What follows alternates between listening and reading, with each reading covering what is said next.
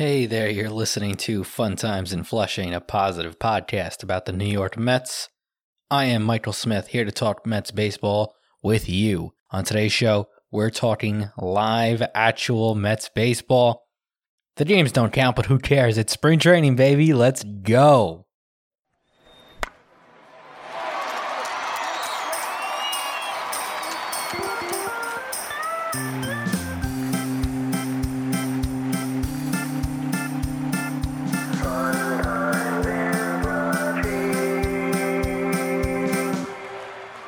That theme was from Kyle Cullen, who you can reach for your podcast themes at Kyle's Podcast Themes at gmail.com. If you want to find any links discussed in today's show or to learn more about the show, go to funandflushing.com slash 23.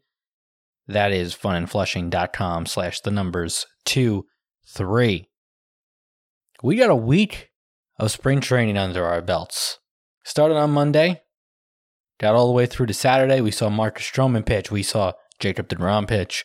We saw a grand slam from Pete Alonso. How good does that feel? We saw Brandon Nimmo start off just scorching hot, and we're going to get into all of it. I'm just going to give some of my um my musings, shall we say, from this first week of spring training. I, I try to be I try to be positive, but I try not to be naive. But when you look at spring training, I mean, guys, it's uh, I'm recording this on March 6th. It's March 6th. Like I I look at the positives and I say that means something. If you're performing well, you're performing well, and that's something to get excited about. If you're performing negatively, I'm going to try to look at is this a problem or is this you know, something that can be worked on over the next three weeks before we get to opening day. So that's what we're going to talk about today. And we're going to start with Marcus Stroman because he's the, the first guy we saw in action, first game, uh, well, second game, but first televised game that we were able to see. Uh, he just looked sensational. He just looked so good. He's throwing a new pitch, a split change. He said afterwards he's really happy with it. Uh, he said he's never really thrown a changeup before.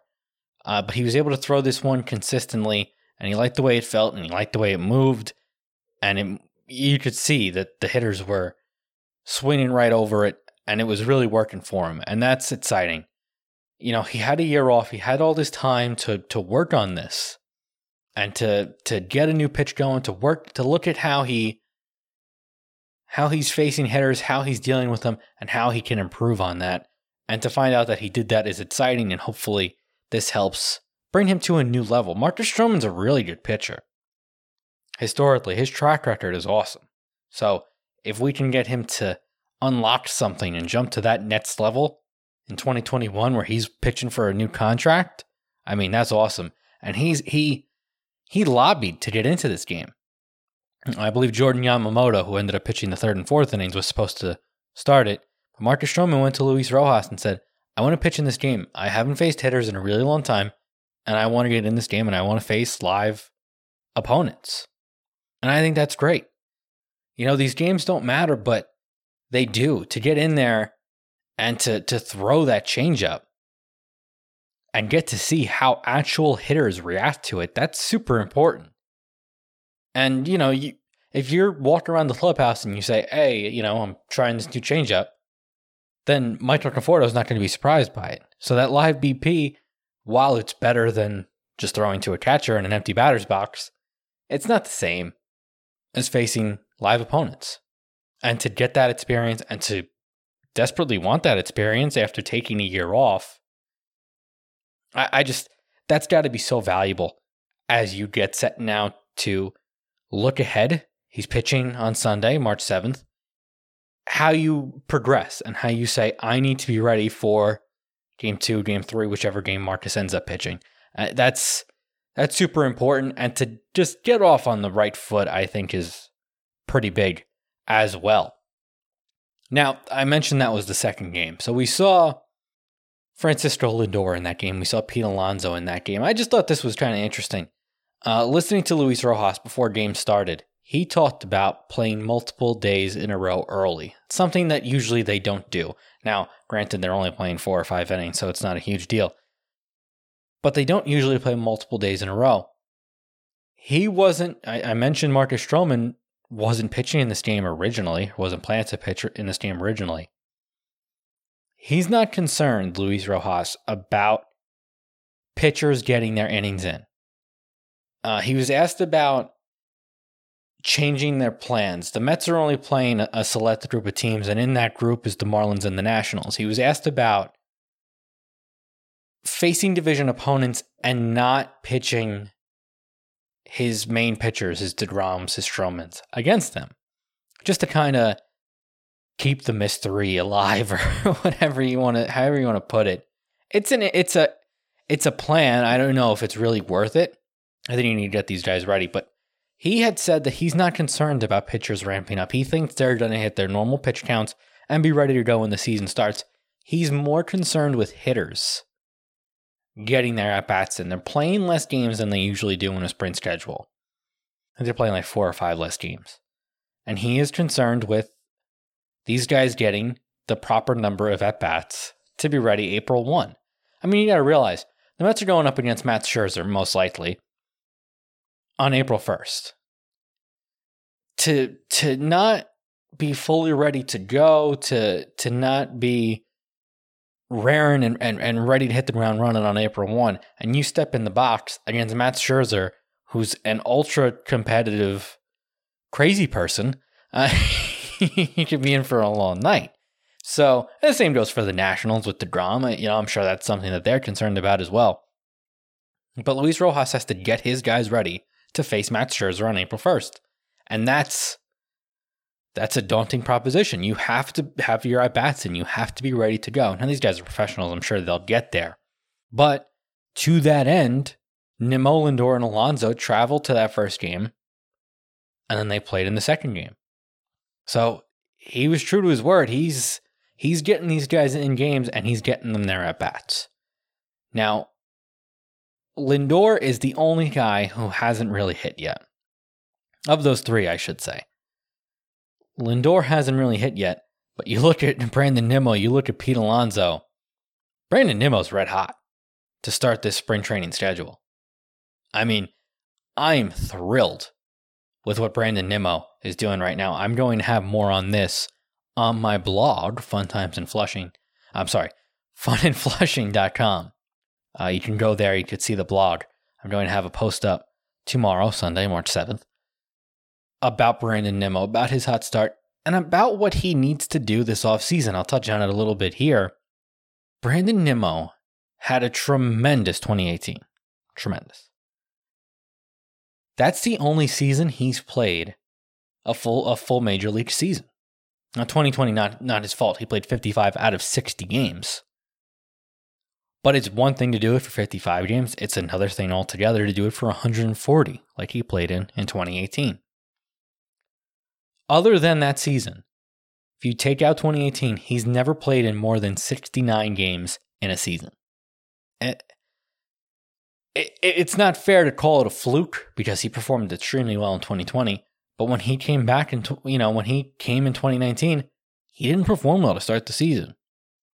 We later found out he was dealing with a neck issue. He missed a ton of time, and he had a great end to the season when he came back.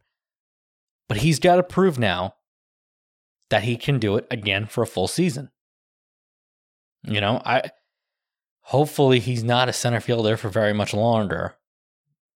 But to be a major league outfielder, I think he's got the bat to do it. We know he can get on base. He's great at that. But he's got to prove he's got the bat. And he talked he talked he was talking to the media uh, earlier this week and he mentioned that he's not he thinks he could be a 300 hitter if he went up there and he swatted every pitch he thought he could hit. But that's not his job. That's not the kind of player he is. He believes it's his job to get on base, whether he ends up batting first or batting in the bottom of the order. I'm I'm kind of partial to the idea of batting him ninth, batting the pitcher eighth, especially if it's uh, DeGrom and Noah Syndergaard, a guy we know can hit. But he wants to get on base with Conforto, with Lindor, with Alonso, with McNeil coming up behind him. I think I talked about it on this podcast previously. If he gets on base, those guys are getting him in. More times than not, I would bet. If he gets on base, if he gets on base to lead off an inning, and you got Lindor, Conforto, Alonso, some combination of those guys coming up next, you're going to score a lot of runs. And that's obviously going to put this team in a good position to win games. So I love that that's Brandon's philosophy. But even if he's rocking with that philosophy, and I think he has a walk or two so far in this spring training schedule, I mean, he's I think he's five for seven so far in the first week with an absolute laser beam of a home run in that game on Thursday. I'm really impressed with Brandon's start. Uh, you don't want. To, I talked about the positives. You take the positives of spring training and you run with them. The only negative here is you don't want to get too hot because you don't want to cool down by April 1. but I mean, it, you just got to be thrilled with Brandon Nimmo so far. Pete Alonso, a lot of power hitters, what a lot of guys want to do. And I've heard this with like Giancarlo Stanton, guys of that ilk. They want to let the ball get deep on them in spring training. They're not focusing on results. That's that's one of the things with spring training is you don't want to get too caught up in results. Just guys are working on things. They're framing their approach and and and trying to at times reinvent themselves as players, pitchers, hitters, whatever it may be. And they want to focus on the fundamentals. When you're Giancarlo Stanton and you know, barring injury, you're batting third or fourth for the New York Yankees as their designated hitter on opening day, no matter what happens, you don't have to worry about it. Pete Alonso is going to be playing first base for the New York Mets on opening day, no matter what happens batting third, batting fourth, whatever.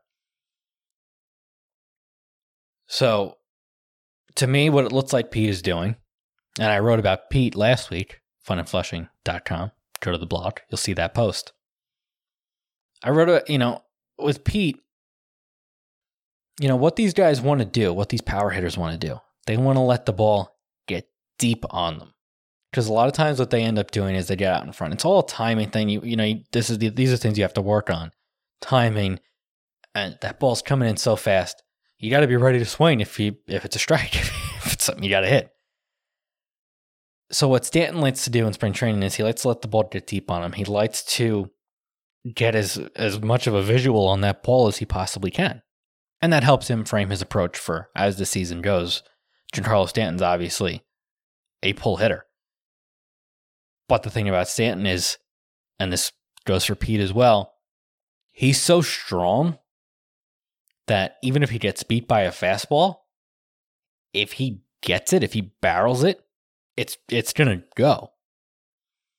And that's for Pete as well. And Pete was asked about it, and he said, uh, Pete was asked about the the deadened ball, so to speak. You know, a lot of lots been made of the juiced ball, whatever. And MLB said it's going to be deadened this year. They're taking the juice out of it, whatever you want to say. And Pete said, I'm not worried about it. If I do my job, if I put the barrel on the ball, it's going to go a long way. And what we've seen from Pete so far, particularly with that grand slam, he let the ball get deep on him, put the barrel, he put the barrel of the bat on it, and it went. And that's exciting because what I wrote about with Pete on the blog is that if you look at his splits what he did against fastballs versus what he did against breaking balls versus what he did against off speed pitches. And you try to line that up with what we saw from Pete in 2020. He was off balance. He was in between.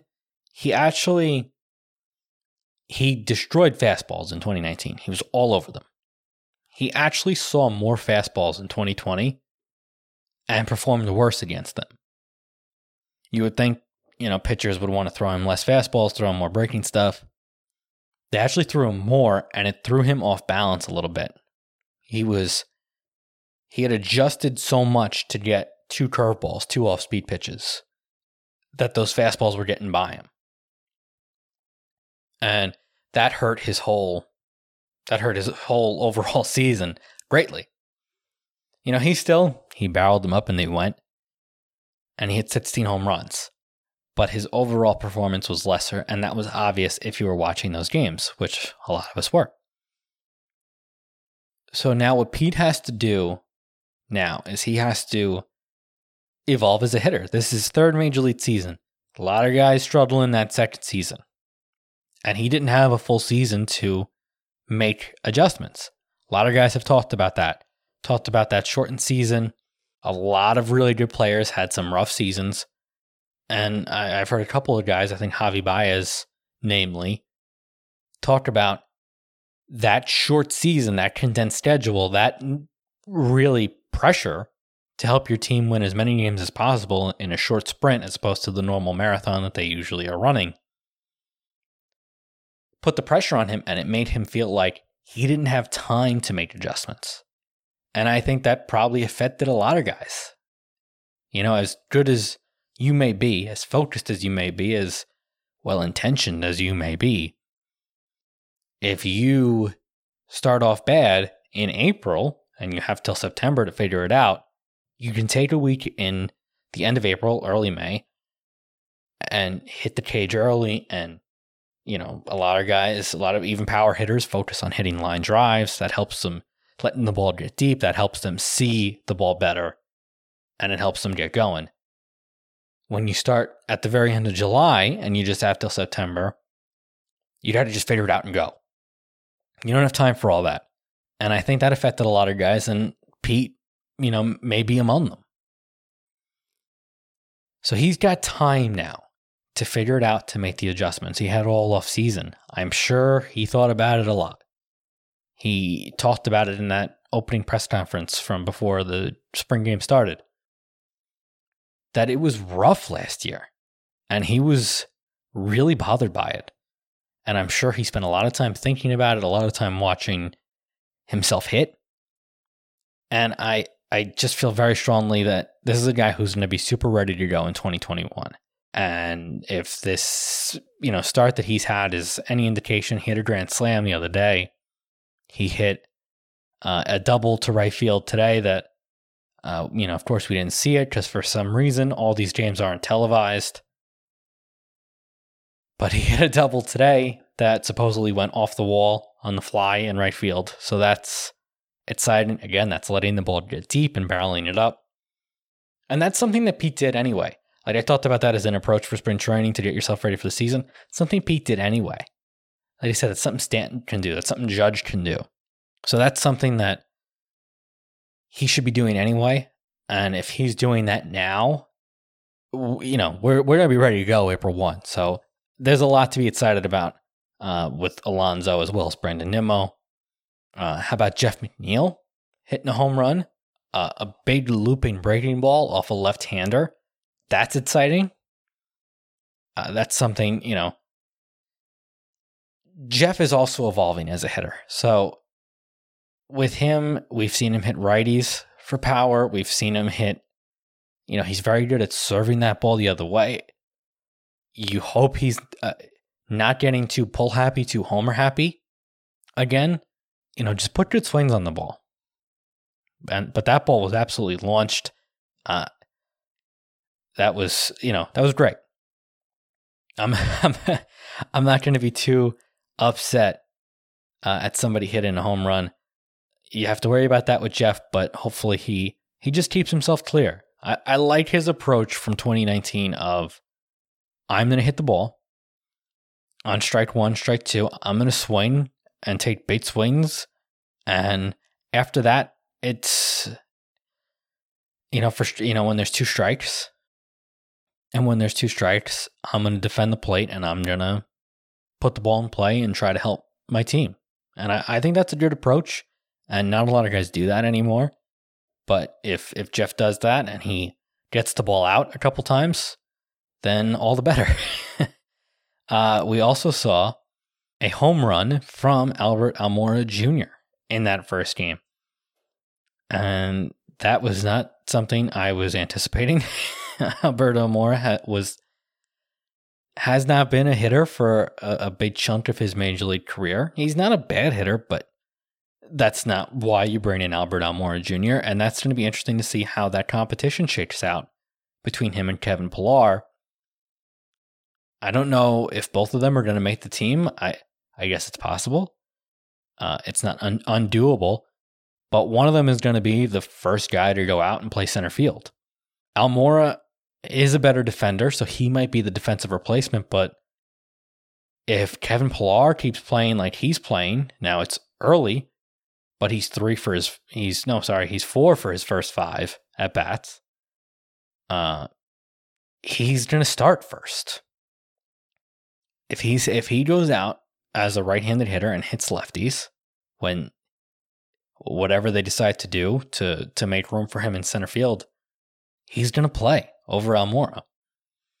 So not the not the sexiest uh, position battle that's taking place in Major League Baseball this spring training, but certainly one to watch because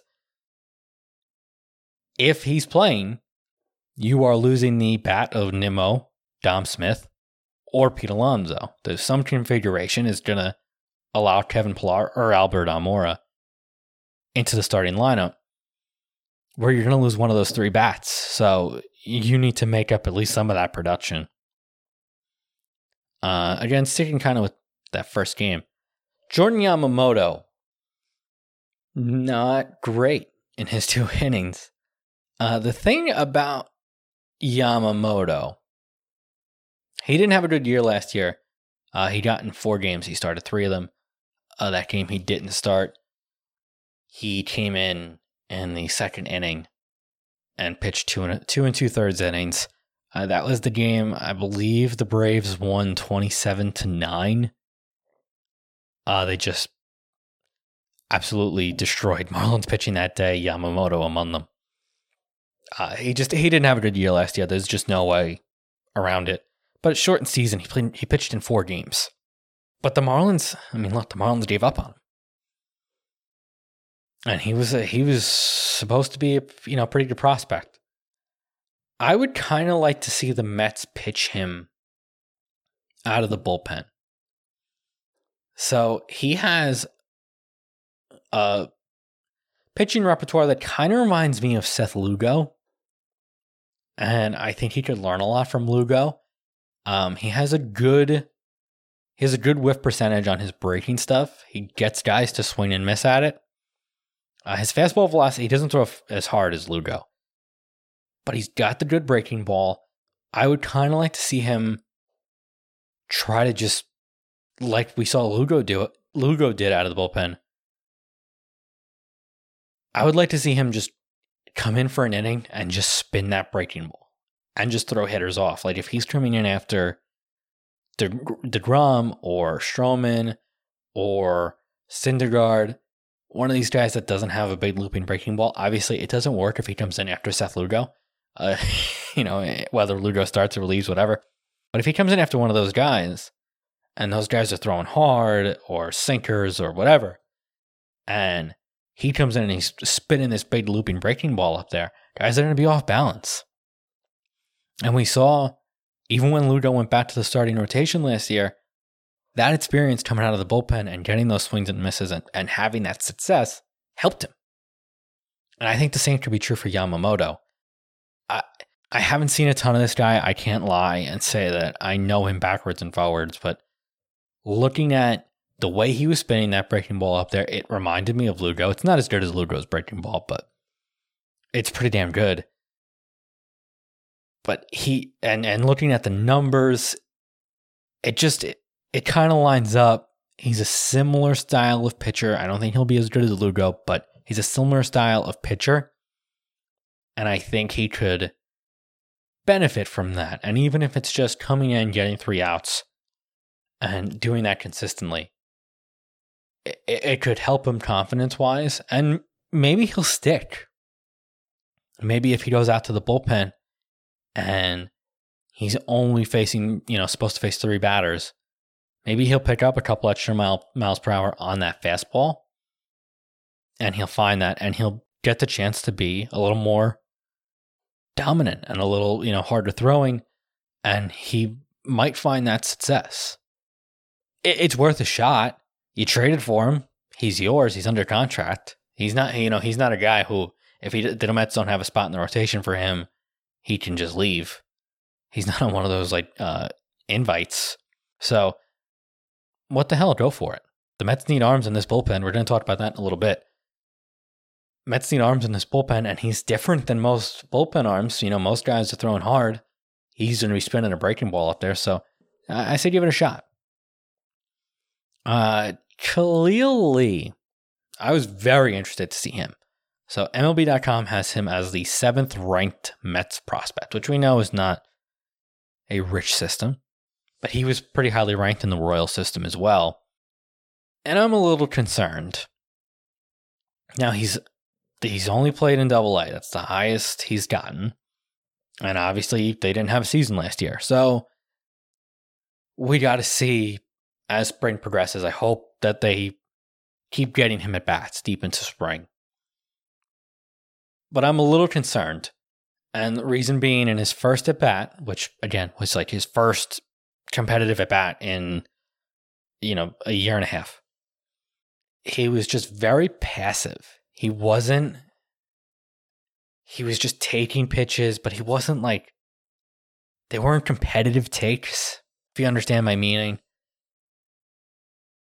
And then in his second at bat, he was swinging at everything. Like he was overcompensating. And, and I think he went down on three pitches. You just, it's so much easier said than done. I can't hit anything. Hitting's hard. But you just want to see the guy have a competitive approach up there. And I even saw it. He ended, you know, he ended up playing Thursday, and watching that game, you could kind of still see his approach was kind of fly by night. Like he, like he, he wasn't going into the at bat with an overall approach. He was just whatever his most latest result was. That was how he was attacking the Nets pitch. And what I'd like to see him do is just get a little more confident at the plate and have an approach. Again, we're talking about a guy who hasn't played a competitive game since 2019. So he could go to double A to start the season and be up by August and be a completely different player. But we got to see a little bit of pro- progress here. You're getting the chance to face, at times, major league pitching. Take advantage of it and try to show something. You know, he's supposedly not a guy who has a ton of power, but he's fast. I'd like to see him get on the bases and run a little bit. I just I I, I feel that could be uh, this is a positive experience for a lot of these guys, and I'm about to get into many more of them. Positive experience for these guys, and you just you just want to see them get something out of it. Uh, we saw sticking in the outfield. This is a tough name, John Johneshwy Fargas, but he had some good swings particularly in that first game. He hasn't hit a ton in his minor league career. He's another guy who can run. He's stolen a lot of he's stolen a lot of bases, and he's played mostly center field, but he played right field in this one in this game on Tuesday. So you can see that they're, they're some guys aren't comfortable in all three outfield positions, so they they wanted to get him out in right field. They had Pete Crow Armstrong in center, so that was part of it as well and he can run. So this is a guy you might see at the end of the season. No 40 man rosters anymore, but they might try to sneak him on the bench and, and steal bases. Who knows? But he's got to hit. You know, no 40 man roster. He's got to hit to make that a possibility. So hopefully, you know, he, he was putting up some good swings earlier this week. Hopefully, he keeps that going. He was seeming to make the most of it. And there's a couple of other guys. Mark Vientos, eighth ranked Mets prospect, MLB.com. He's the third baseman. He was playing first base in this game. Uh, the Mets have a, a, young man named Brett Baty who's coming up, who is supposed to be, who's higher ranked than Vientos, supposed to be a pretty good third baseman and a left handed hitter. Uh, but Vientos made a couple nice plays at first base. Could they be putting him at first base to try to up his trade value? That's a possibility. Uh, you you don't want to count your chickens before they hatch. Uh, the the Mets had a really good third base pro- had a really good third base product. Yeah. The Mets had a really good third base prospect uh, about 15 years ago, a little more, uh, named David Wright. and they brought up another young third baseman named Ty Wigginton, and he got Rookie of the Year votes. And then David Wright came up, and they were like, "Get out of here! Your services are no longer needed, Ty Wigginton." So you you want to make sure that Baty's going to pan out before you start planning to trade Vientos, but it's a good idea to see his versatility. You know, he might not be a guy who you can put out in the outfield, but if he could play both corner infield positions, then you're not just looking to trade him to a team that's in need of a third baseman. They might need a first baseman. You know, it just opens up your possibilities who you can trade him to. But he made a couple of nice plays over there. Looks like he can hit a little bit. Just an interesting guy to watch, I think. Uh, we saw Sam McWilliams pitch. Highly talked about reliever. A lot of people real excited about him. Uh, he got a major league contract this offseason from the New York Mets, despite having never pitched in a major league game. Supposedly, he had like 15 contract offers from you know you know 15 teams. Uh, just one game, just one game. But I was not impressed, not one bit. Uh, his fastball wasn't explosive just watching uh kind of where the catcher was setting up and where the pitch finished, his control wasn't great. His motion is strange. He when he puts down his front leg before he releases the ball, he almost stops the momentum that his body has moving forward before he releases the ball, which doesn't quite make sense to me it just all looked a little funky and not in a good way, like you usually see with some of these pitchers with funky motions. I was discouraged. A lot of people real excited about him. Uh, he got through the inning, but I, I, believe he gave up one run. But I, I just, oof, I just wasn't thrilled. A lot of people super excited about him. I obviously he hasn't pitched in a major league game, so I really haven't seen anything he's done. But I was less than thrilled with what he had going for him in that game. It's just one game. It's just the beginning of spring training. Hopefully, he picks up a little bit on that fastball. Looked like he was throwing hard. It just, you know, I've heard hitters talk about how one guy's 98 is not the same as another's. One guy, it just kind of explodes out of his hand. The other guy, it just doesn't. it looked like he was throwing hard. It just didn't look like it was getting up on hitters quickly. And that's something hopefully as spring training progresses, maybe he finds that, maybe he doesn't. Maybe the control comes, you know, hopefully. Maybe it doesn't though. So this is just something that the Mets really gambled on giving this guy a major league contract. They wanted him. They wanted him bad. Hopefully that gamble does not come back to bite them. I mentioned seeing Pete Crow Armstrong play in this game getting in at bat against a professional pitcher. Mind you, this man is 18 years old. He was born on March 25th, 2002. So he's about to be 19, but he's a young man. He was just drafted last year. He's the fifth ranked prospect in the Met system. Uh, he looked. I was kind of. I was kind of laughing uh, when he struck out uh, in his first at bat because the pitcher I'm sure the pitcher was just thinking he's 18 years old. Like they just they just hooked the curveball in on him, and it was it was a hittable pitch. It was over the middle of the plate, but Pete just his knees buckled and he just walked to the dugout. He knew. Uh, it was it was it was kind of funny. Uh, hopefully, we'll see him be a little more competitive on those pitches before the spring ends. Uh, maybe he gets a little more aggressive on fastballs. Uh, and, and and I'm not laughing at him. Like he's 18 years old. Like of course he's never seen a breaking ball like that before. The guy's a, that guy's a legit pitcher, you know. But hopefully we get to see him be a little more competitive on those pitches. Actually, uh, put a swing on them, even if he doesn't make contact. He got his first hit on Saturday uh, in his seventh at bat, so that was pretty cool. Hopefully, so we just see him put a couple more at bats together, get a couple more innings in the field. Listening to he talked about it. Uh, his his media availability, his press conference, super impressive. For 18, super impressive. He was giving lots of credits, lots of credit to the guys around him.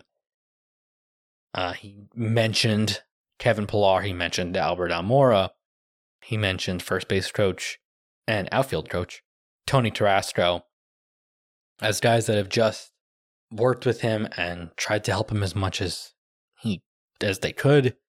He talked about how he's surprised that he's there. And I was surprised he's there as well.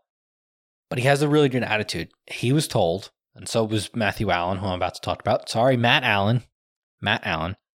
Uh, they talked about they were they got the phone call. You're coming to Major League Spring Training. You got the invite. You have no chance to make this team. You're here for experience. But they have good attitudes about that. They're there to learn. You know, Pillar and Almora helping out this guy. These Pillar's been around a long time. Pillar went to an ALCS. He's got a lot of experience. Albert Almora been around quite a bit. I believe he was on that World Series team for the Cubs. There's so much to learn from these guys. There's so much to learn. Sit there and listen. You know, hopefully Pete gets to talk to Michael Conforto, Jeff McNeil about being a left-handed hitter, major league caliber left-handed hitter. But there's just so much to learn if you sit there and you listen, and these guys seem like they're there to sit there and listen. And that's pretty cool to have that attitude to just say, hey, listen, I'm here. I know I'm not making the team, but what can I get out of this experience? And with Matt Allen, he talked about guys like DeGrom and Stroman. He basically said he was assigned to just follow Jacob DeGrom around. And DeGrom was told he's going to ask 100 questions. Just answer them. And he said DeGrom's been super cool about it, showing him how to go about his business and make himself better. Being a starting pitcher in professional baseball is not easy. Matt Allen had the opportunity to do it, unlike Pete. Matt had the opportunity to do it. Matt was drafted two years ago. So he was on a Brooklyn Cyclones team that won a New York Penn League championship. So he talked about how he's already got that taste of going and pitching in professional baseball and winning a championship, and he wants to do it again. And I think that that's cool because he's only 19 years old. Both these guys were drafted out of high school in the past two years.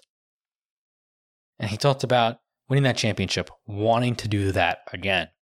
He talked about going to Brooklyn last year and pitching in that alternate site for players that are, are there to back up the major league rosters when there wasn't any minor leaguers and and that was in Brooklyn. And he went there and he saw Marcus Stroman and he saw all these other guys that have been in the majors before. And he worked on his changeup. Now it's one of his favorite pitches to throw. He talked about throwing it with the DeGrom.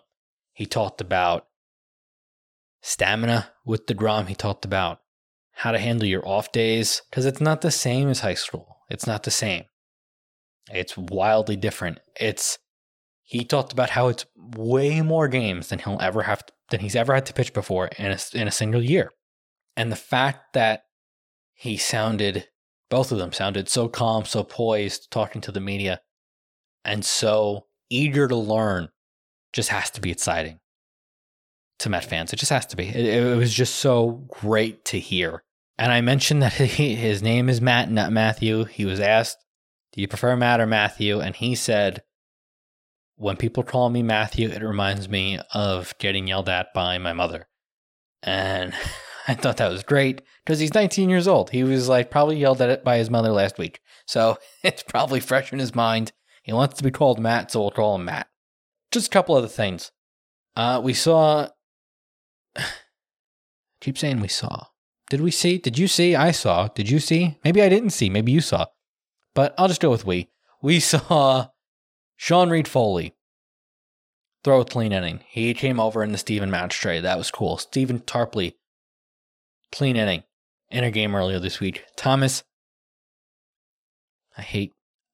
We're gonna need to get a clean pronunciation of this name. Thomas Szapucki, I believe it is. Uh, through a scoreless inning. Number nine prospect MLB.com in the Mets system. 24 years old. Pitched in one double A game in 2019 obviously no 2020 season. He's a guy the Mets are pretty excited about. Hopefully, I don't know what ETAs are now. I don't know. Are they the same? Are they pushed back a year? Like, is is Thomas maybe coming up this season? Is he maybe not? I don't know what the Mets anticipate from him. I don't know what any teams anticipate from anybody, any of these prospects. It's so hard to tell. It's so hard to get a read. But I'm hoping that we start to get a feel for that. If he throws a scoreless inning and major league spring training, that's great. Hopefully, we see a little bit more of him and we start to get a feel of where he's at. Because I'm very interested in that. I'm very interested in what we might get from him. The Mets have Mets have six or seven starting pitchers that you'd feel pretty comfortable with them throwing, but you get a couple injuries. It's not long. I mean, I, especially with this elbow scare with Seth Seth Lugo, I don't want to see him brought out of the bullpen. I want to see him be in the bullpen all year long. If he just get a couple injuries, which knock on wood, we won't, but we will. Uh, it just it, it's just what happens, you know, nine times out of ten. I would rather see him, Thomas Szapucki, than some of the other options. If you know, if he gets off to a good start, April, May, and the Mets need a starting pitcher in June. You want to see Tommy Hunter? I don't like. I'd rather take a chance with a young guy who's pitching well in the minors than Tommy Hunter, who might give you five innings, three runs on a good day. I, I just feel like there's a higher ceiling with. Again, I'm just gonna go with Thomas. Uh, with Thomas than Tommy Hunter. That's just my feel. Obviously, if you need a starter in April, then you got to go with Tommy Hunter, Mike Montgomery. But I'd rather see them take a chance with one of these younger guys. Instead, another position battle taking shape early on in camp. And again, I, I don't know exactly where the Mets fall on this. So maybe it's not as much of a battle as I think it is. Because I do think Jonathan Villar is going to make this team kind of no matter what. But how about Luis Guillorme? You know, those are two guys who fill that role of playing second, short, third, giving guys days off, uh, off the bench. But Guillorme's hitting you know, I really think that's Villar's job to lose, but Guillorme's hitting again. Like there was there was that there was kind of that chance that 2020 was just a weird year and he came out hot and just got comfortable and you know, that was just a fluke season. But he's hitting again. Again, he just maybe it's just that soft spot you have for these guys that you've seen for years Obviously, Guillorme made a name for himself a couple years ago when he saved Brandon Nimmo's life uh, with that bat flying into the dugout. When, if you watch that video, Brandon Nimmo inexplicably runs in the pat of the bath of the bat, the, this flying bat heading towards the Mets dugout. if you watch the video, Nimmo was not going to get hit by it and uh, scared. He runs in the path of the bat but Guillorme made that ridiculous catch of it, flying through the air, spinning through the air. Uh, but you, you, get to see these guys kind of come along as the years go, and he hits that big game tying home run against Washington in 2019. He gets hot and he plays really well in 2020. So, yeah, I have a soft spot for him, and I'd rather watch him than Jonathan Villar, who had a really good year a couple of years ago and has never really lived up to it since. But. I, but Villar Villar is a good major league bench player. So, you know, you kind of have to take off those blue and orange glasses and and and and see what's best for the team, not who do you like more. Obviously, I like Guillorme more, but you know, just trying to look at it as objectively as possible. He's hitting. If he hits, how do you not put him on this team? He's a really slick fielder. Uh, he's he's a lefty, and he just hits. Like that's what he's done now. Last year and going into this year, so it's like that's an interesting interesting position battle. Again, I think I think the jobs are. This, this is tough. I've heard a lot of people mess this up. Pillar and Villar's to lose, but Almora with a big home run, Guillorme hitting early. Who knows? Interesting. That those are the most interesting battles, I think, other than the number five spot. We have DeGrom, we have Marcus Stroman, we have Cookie Carrasco, who we have not seen yet, and we have Taijuan Walker, who we have not seen yet, but he got into camp late. The number five spot is interesting. You have a couple of guys I mentioned, Mike and Tommy Hunter. You have you have Joey Lucchesi. You have Jordan Yamamoto. And you have David Peterson. David Peterson obviously came up and was pretty exciting in 2020. He was fun. He, you know, wasn't really anticipated to be there, but played well when he did. And, you know, he ended up he ended up pretty much pitching the whole season. Uh, you know, after the injuries to Stroman and Syndergaard. But he pitched in this first game through the, you know, the standard two innings. His control was a little off. But end of the day, got through one hit, no runs, weak contact, he doesn't dazzle you. It's not the kind of pitcher he is, but he got the job done. He got through two innings, no runs, just not dominant, not dazzling, but weak contact, getting through it. Just he, I love him. Blue and orange glasses again. He's a guy now I've watched for a couple years through spring training, and now he was on our team last year. He was a bright spot last year lefty again. I'm a righty, by the way. I'm not a lefty, but you know, baseball has this fascination with these lefty hitters and these lefty pitchers. It's not a full season job, ideally.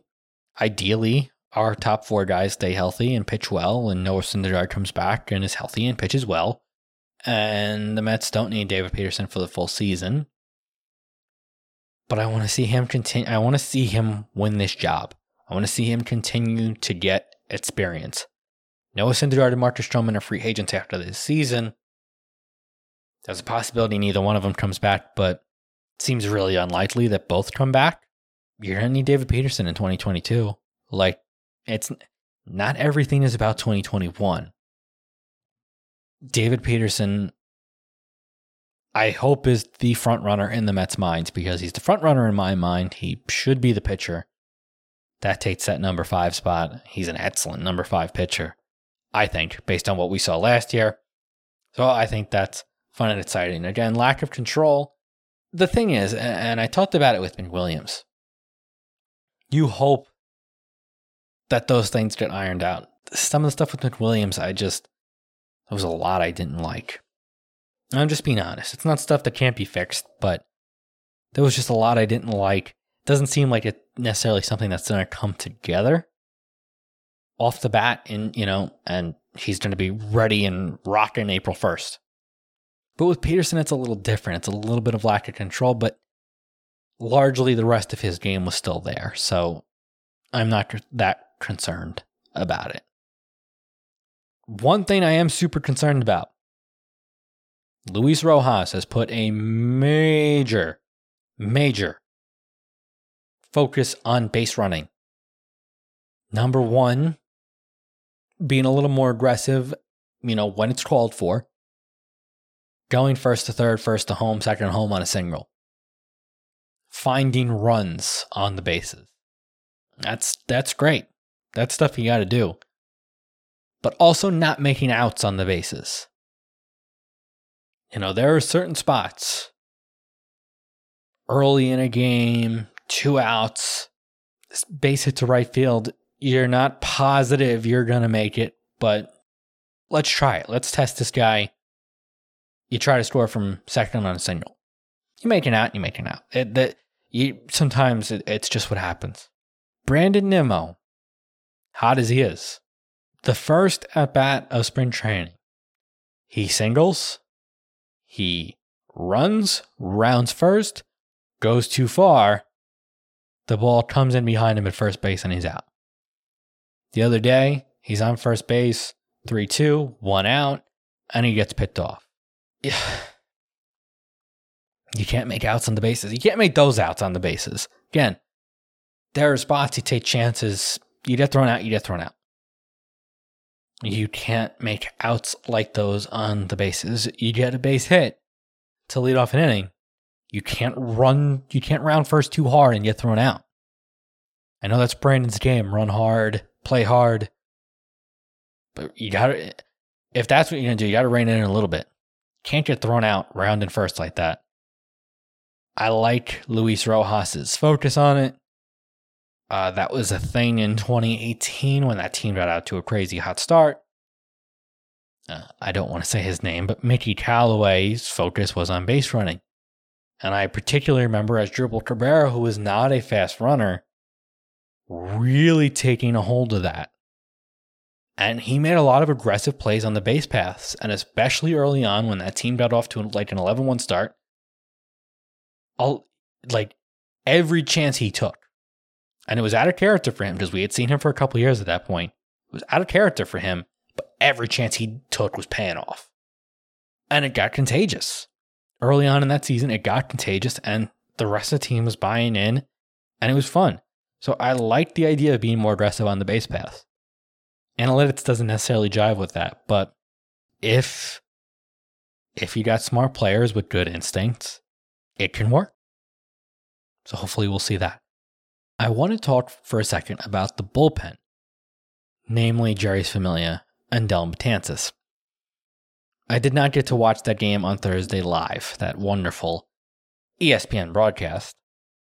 I did not get to watch it live. I was following along on Twitter and I went back and watched it later, and I was very nervous when the time came for Jeurys Familia and Dellin Betances to come into that game. But watching it and getting my own two eyes on it, gotta admit, I was a little encouraged, or should I say slightly less discouraged, than I had been previously. Here's the thing if you watch, if you watch those, you know, if you watch those two innings, they were hitting their spots. If you watch when the catcher was setting up, they were throwing the ball where he was setting up and they were hitting their spots. The breaking pitches just weren't as sharp as they maybe needed to be. The innings that the the at bats that kind of made those innings fall apart, particularly Betances, were battles. You know, it's not like he lost guys or was leaving pitches to hit out over the plate other than to Ryan Zimmerman it was just they were battling and fouling off decent pitches, and they just couldn't put those guys away. Now you get a couple more spins on those breaking balls, particularly Betances' knuckle curve, Familia splitter. Maybe you put those guys away and you get out of those innings quicker, particularly without giving up a three-run home run to Ryan Zimmerman. And it's it's March it was March fourth that they played that game if they can pick those up, and that is a big if, particularly with Betances, who is just not the same guy post surgery so far. If they can pick up a little bit more on those breaking balls, if Betances particularly can find a couple more miles per hour on that fastball, maybe they can put those guys away on April 1st and get through those innings without the damage. And that would make me feel better about this bullpen. I'm still not thrilled with this bullpen. I have said that. Uh, they needed to do more this offseason, but it's too late now. so we got to figure out how to get these guys going, how to get these guys on track, and how to make it happen with Jeurys Familia and Dellin Betances. And I think that that possibility is still there. All right. All right, that is it for this week's edition of Fun Times in Flushing. If you want to join the conversation, please call me. Leave me a voicemail, 845 206 9098. Let me know what you're thinking going into this 2021 season. Or you can leave me an email, funtimesinflushing at gmail.com. You want to find that information, you didn't have time to write it down, funinflushing.com slash 23. That's funinflushing.com slash the numbers 2 3. You can go there. You'll find that contact information. You'll find the show notes for this episode. You'll also find links to a bunch of podcast players. Go there, pick, pick one, pick any one. go listen to the podcast there. Just when you do, please subscribe, rate, review the show. Tell a Mets fan. You know Mets fans. You'd have friends. You'd have family. They're Mets fans, tell them about this show. Tell them just how great it is, how wonderful I am, and how they need to listen to this show. You can find me on Twitter at M Smith. It's the letter M for Michael, believe it or not. Smith, F I F for Fun in Flushing. Or you can find the show on Twitter and Instagram at Fun in Flushing. Thank you so much for listening to my first spring training show. I'll be back later this week to discuss more of the comings and goings of Met Baseball down in Port St. Lucie as we get ready for the big day on April 1st. Uh, one thing, oh, one thing I didn't mention Jacob DeGrom, opening day starter, believe it or not. So it will be Jacob DeGrom starting against the Washington Nationals on opening day. Juan Soto, Kyle Schwarber, and the rest. So that's what we have to look forward to. Although, honestly, I think we kind of knew that already. But Luis Rojas put it in pen. So we will look forward to that. We will look forward to a hopefully wonderful season ahead of us in 2021. Thank you so much for listening, and I will talk to you real soon.